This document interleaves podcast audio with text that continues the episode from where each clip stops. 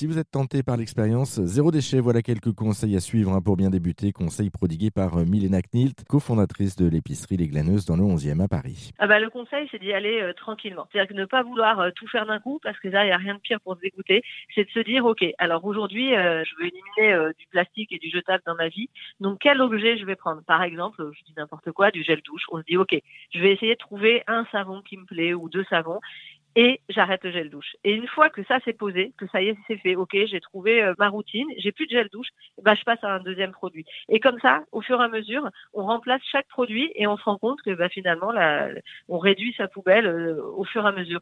Mais vraiment, il faut y aller tout doucement parce que si on y va d'un coup, euh, la société ne nous aide pas trop. On est quand même une société du jetable et en fait, on, est vite submergé et on n'y arrive pas. Alors que quand on y va petit à petit, en général, on revient plus en arrière quand il y a quelque chose qui est acté et, et qu'on a qu'on a réussi à faire. Eh ben, pour trouver justement les produits de substitution, eh ben, on n'a qu'à à, se donner rendez-vous aux Glaneuses. Ça se trouve dans le 11e arrondissement à Paris. Euh, c'est chez vous, justement.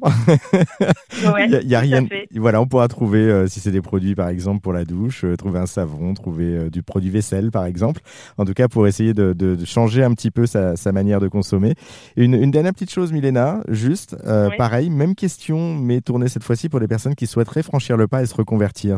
Quel conseil vous pourriez leur donner, justement, vous qui avez franchi le pas et qui l'avez réussi, euh, qui avez franchi avec succès ce, pas-là? Bah De ne pas lâcher l'affaire, de, de bah, comme on dit, hein, de croire en ses rêves et euh, juste de se dire, bah, c'est un peu comme passer au zéro déchet, ça se fait pas du jour au lendemain ça prend du temps, mais quand on veut vraiment, on finit toujours par y arriver et euh, c'est juste de pas se démoraliser, de pas euh, lâcher l'affaire quand ça n'arrive pas tout de suite, parce que des fois ça prend plus de temps que ce qu'on a prévu, mais euh, de toujours avancer, apprendre, en fait se former seul tant qu'on peut, et puis au bout d'un moment on dit ok ça y est maintenant je suis prête et puis bah je, sens que je peux y aller. Donc voilà, faut surtout pas ne pas aller trop vite et ne surtout pas pas lâcher l'affaire. Merci Milena Knilt, on peut venir vous voir dans votre épicerie, je le rappelle, les Glaneuses, c'est au 18 boulevard Voltaire dans le 11e arrondissement à Paris. Ça vous a plu? Vous en voulez encore?